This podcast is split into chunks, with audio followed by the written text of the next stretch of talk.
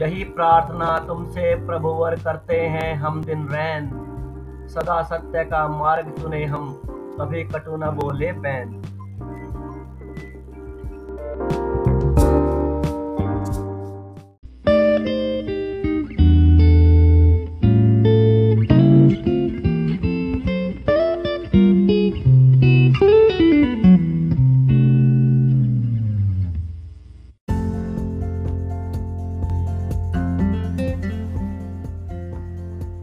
आज श्री ऋषि शर्मा जी की एक कविता, धरती बचाओ, के बारे में जानते हैं। इस कविता के द्वारा धरती तथा पर्यावरण के संरक्षण के प्रति हमें जागरूक किया गया है। इसमें यह बताया गया है कि धरती हमारे जीवन का आधार है। धरती तथा पर्यावरण के संरक्षण से ही मानव कल्याण हो सकता है। आइए शुरू करते हैं। जिस धरती पर हमने जन्म लिया, जिस धरती ने हमको पाला है, हाय, हम ही ने उस धरती का सर्वनाश कर डाला है। जिन वृक्षों, नदियों से इस धरती की शोभा होती है, हाय, बड़ी बहरहमी से हमने उन्हीं नदियों, वृक्षों को उजाड़ा है। हरे भरे वन, वृक्ष, मृदा, जल प्राण तत्व हैं धरती के। सबकी रक्षा करने वाले ये शस्त्र हैं धरती के। बिन इनके माँ धरती भला कैसे जी पाएगी? अभी समझ जा, अरे मूर्ख, वरना यह मर जाएगी। आंधी, तूफ़ान, बाढ़, भूकंप, इसे नष्ट कर जाएँगे। अगर नष्ट धरती होगी तो हम भी तो मिट जाएँगे। धन्यवाद।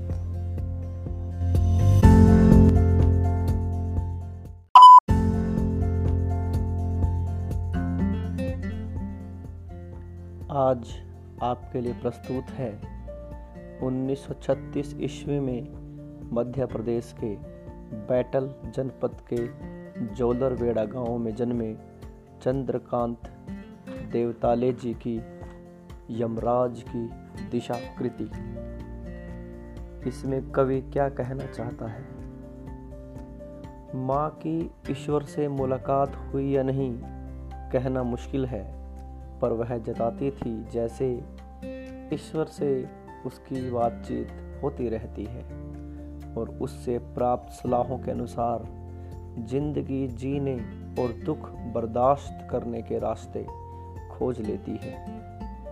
माँ ने एक बार मुझसे कहा था, दक्षिण की तरफ़ पैर करके मत सोना, वह मृत्यु की दिशा है और यमराज को क्रुद्ध करना बुद्धिमानी की बात नहीं, तब मैं छोटा था और मैंने यमराज के घर का पता पूछा था। उसने बताया था, तुम जहाँ भी हो, वहाँ से हमेशा दक्षिण में। माँ की समझाइश के बाद दक्षिण दिशा में पैर करके मैं कभी नहीं सोया और इससे इतना फ़ायदा ज़रूर हुआ दक्षिण दिशा पहचानने में मुझे कभी मुश्किल का सामना नहीं करना पड़ा। मैं दक्षिण में दूर दूर तक गया और हमेशा माँ याद आई। दक्षिण को लांग लेना संभव नहीं था।